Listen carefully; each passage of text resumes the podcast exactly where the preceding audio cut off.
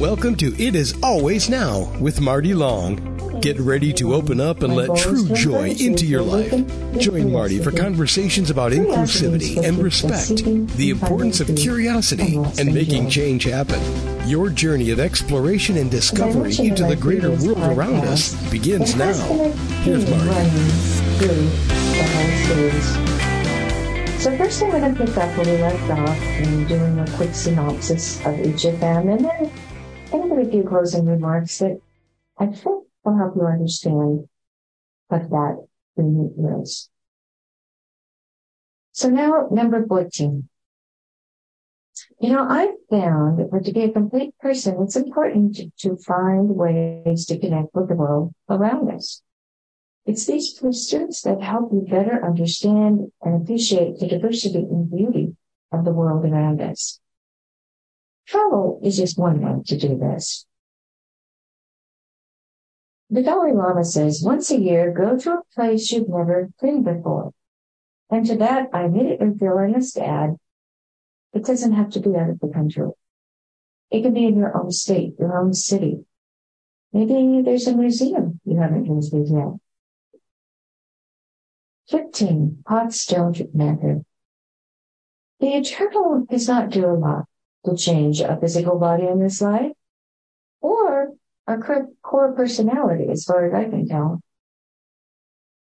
The body is the pot that contains your soul. And that is what the eternal cares about. He nurtures and feeds your soul. And in fact, that it can't change your personality, it can change how you approach things and how you feel. The eternal provides that clear, cool water that quenches the fires within us that are often driven by our own actions and reactions. 16. Elusive truth. Determining what truth is, is very difficult because it's elusive. Here, I chose three different movies that choose that showcase different ways that truth is elusive. Number one, we never have all of the facts. Number two, we're afraid of truth that makes us uncomfortable, so we rationalize it away. And number three is the most important of all. You cannot look into someone else's soul, which is why we must never judge others around us. And we need to be gentle with ourselves too. Number 17, polish your touchstones. If I did a little search on Google and touchstones, that word, that concept gets used in so many different ways. But here, I want to tie it in, of course, to what we've been talking about. And this is what I have come to call the four corners of spiritual renewal. Physical, emotional, mental, and spiritual. Now, Webster says that a touchstone is a fundamental or quintessential part of something. And clearly, our physical, emotional, mental, spiritual aspects are, well, actually, they encompass everything we are. So we need to learn to, to listen to the feelings that our body gives us related to these emotions, uh, biofeedback. And, and those moments of feedback can help us understand, oh, it's time to stop and see where we're going. So physical. Is your body telling you that you're tense, anxious, impatient? Maybe it's time to go for a run on the green belt. Emotional. Are you feeling frustrated, dismissive, irritated? Maybe it's time to call a friend and go have a cup of coffee. Mentally. Are you engaged or are you thinking about other things when someone's talking to you? Or maybe you just want to block things out. I think that's a good time to meditate, to clear your mind and take a deep breath. Spirituality hot or cold. I think most of us go one way or the other, and often more to the extreme than we should. I think prayer and study help us try to find the balance. Number 18, perception, puzzle, perspective. Some years ago, I got hooked on thousand piece jigsaw puzzles. I remember opening the first box and dumping all those pieces on the dining room table where I was going to put this thing together. It's overwhelming. And I find that being perceptive is the key component to keep us moving when life just has so many pieces out there. So many things are coming at us. We don't know what to do. And very often you cannot do this alone. Friends, clergy, a therapist.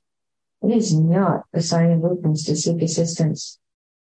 Sometimes those thousand pieces are so overwhelming that we need to refocus, reframe, remain open. That's the most important. Number 19, a lullaby for your soul. Webster says that a soul, that a lullaby is a song which is sung to bring sleep to children. I'm going to say that again. A lullaby is a song that is sung to bring sleep to children. I really like that. And sometimes your inner child needs a lullaby. Sometimes your soul needs a lullaby. Some time ago, I wrote the poem Hush My Soul, which is in my meditations book, and I had a short YouTube video based on that. This is a, this is for me a type of lullaby for my soul. Find your own, have several. And when you feel things falling apart, spend some time there. 20. Lost in loneliness all of a sudden our society is so much more aware of it because of COVID. But it's always been there and it always will be. So this time I looked at three movies that showcase how loneliness happens and why it happens. The feeling of being trapped. Avoidance through escapism because we're so afraid what truth might reveal that we just won't even go there. The fear of open, meaningful dialogue. A lot of families have this problem. Someone's told you something about somebody else and you don't know how to feel about that and you don't want to say anything because it just might make things worse. It's just, you have to think through it. You have to think and decide the best way. But overall, if you are truly in a state of loneliness where you have a great deal of melancholy, then you need to seek ways to move past that. 21. Mindfulness scale. In our upper put things in perspective or to decide what to believe and not believe, there's always a tendency to fully embrace, fully go forward, or to hold back and dismiss something out of hand. So you know how it is when you're on the phone with a company and they say, please stay on the line and answer our little survey. And the questions are something like, on a scale of one to five, well, one is not good and five is extremely good. How did you feel about the person you just talked to? So why do we have the ones in the middle? I think it's because we need to wonder wisely. We need to evaluate ideas and decide what works for us or doesn't. So here's my mindfulness scale. Number five, you know, this is always evolving and we're always evaluating. But then we find things, we do find things that we can just fully embrace immediately. Four. Sometimes something you know, you just know it's well worth considering, but you feel like you need to dig a little deeper. Three, much of it's good, but there are some things in there that are quite opposed to what you are currently thinking. So you might want to check that out some more. Number two, a red flag. Not only are there some things in there that don't quite match what you're thinking, but there are some things in there that are quite opposite of what you're thinking. And even then, we shouldn't just run away from it. Give it a little time. You might find something meaningful enough to make it part of your belief system. Number one is danger. Sometimes we run into things that everything in our heart, mind, soul, body tell us to leave alone. Just move on. Run if you have to. But overall, the most important thing is that we wander wisely. 22. Boundless boundaries. I got to thinking about it and I realize that some boundaries are very burdensome. And in order to really enjoy life, move forward in life, we have to find ways to less those boundary, boundaries. And at some point, we will find that many of those previously burdensome boundaries have become boundless boundaries. Well, what I want to do is read a quote from, oh dear, I can't say the name, Sky Young Nepham. He says there are no boundaries, only possibilities. Now, in a perfect world, we could look at it that way. I think we need to get as close as possible to seeing things as possibilities. But honestly, we still have to fix the car and, and pay our bills. And there's always going to be things that we aren't going to love. But if we can put them into perspective, if we can find ways to just do it and move on, more and more we're going to find that we have boundless boundaries and so many more possibilities.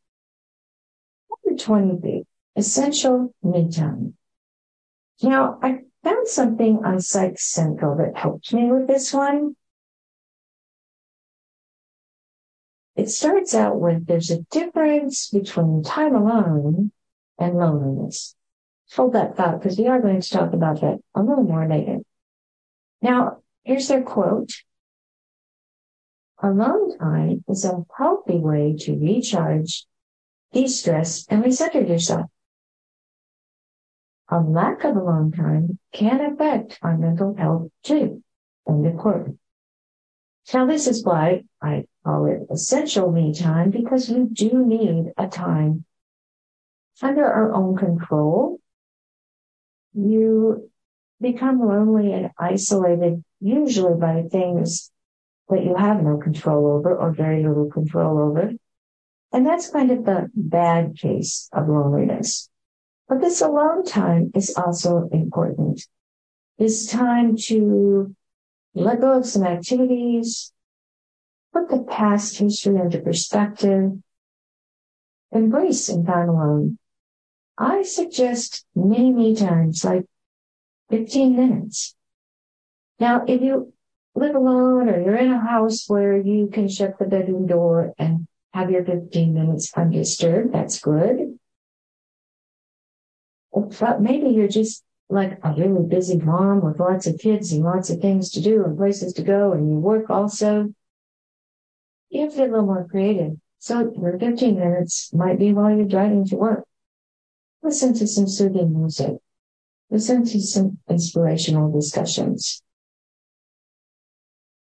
Now, for 24, I did my top three, top 10 lists, kind of as a way to share with you even more of who I am. Included travel, books, movies, memories. And oh, it's, it's there if you're interested. I had fun doing it, but I suggest you do that for yourself because you might learn something about yourself. So in summary, what is this overall message? Behind it all it's been my belief that there is something outside of self. That if you open your heart, mind, and let the joy in, you will find it. Here's a quote by Art Bell. But I do believe in the paranormal, that there are things that our brains just can't understand, or I would say comprehend. This is what I call the eternal. When it comes to a basic philosophy of life, you really have two choices. You believe in something outside of self or not. And clearly, that's the choice that each individual makes for themselves. So for me, meditation, prayer, study, pondering is the best way to connect. Seek and you will find that love that teaches you to love others. And when you get discouraged, pray. Don't wait. God will do the heavy lifting. Perhaps it is time to reconnect with God in a different way. Just wait and follow. God will find you. So, new beginnings. Remember my little porcelain baby dragon? He sits on my desk and reminds me that every day brings some new beginnings. So don't be afraid. Open the door. Let the joy in. Regardless of what you call this, regardless of the path you take, if you truly see, you will find. If you open your heart and mind and invite the joy in, there's no, no limit to what you will find. One last, failure is not the opposite of success. It's part of success. And this was found on ramoma.org apparently it was anonymous. Let's say it again. Failure is not the opposite of success. It's part of success. In this life, we're never going to reach a point where we never make a mistake or we never get upset or we never, you know, say the wrong thing. That's why we need to embrace those failures and learn from them. Now is always the time to refocus to take the ideas of others and make them your own, or rule them out. It's always time to seek the eternal, to find balance and perspective. It is always and always will be now.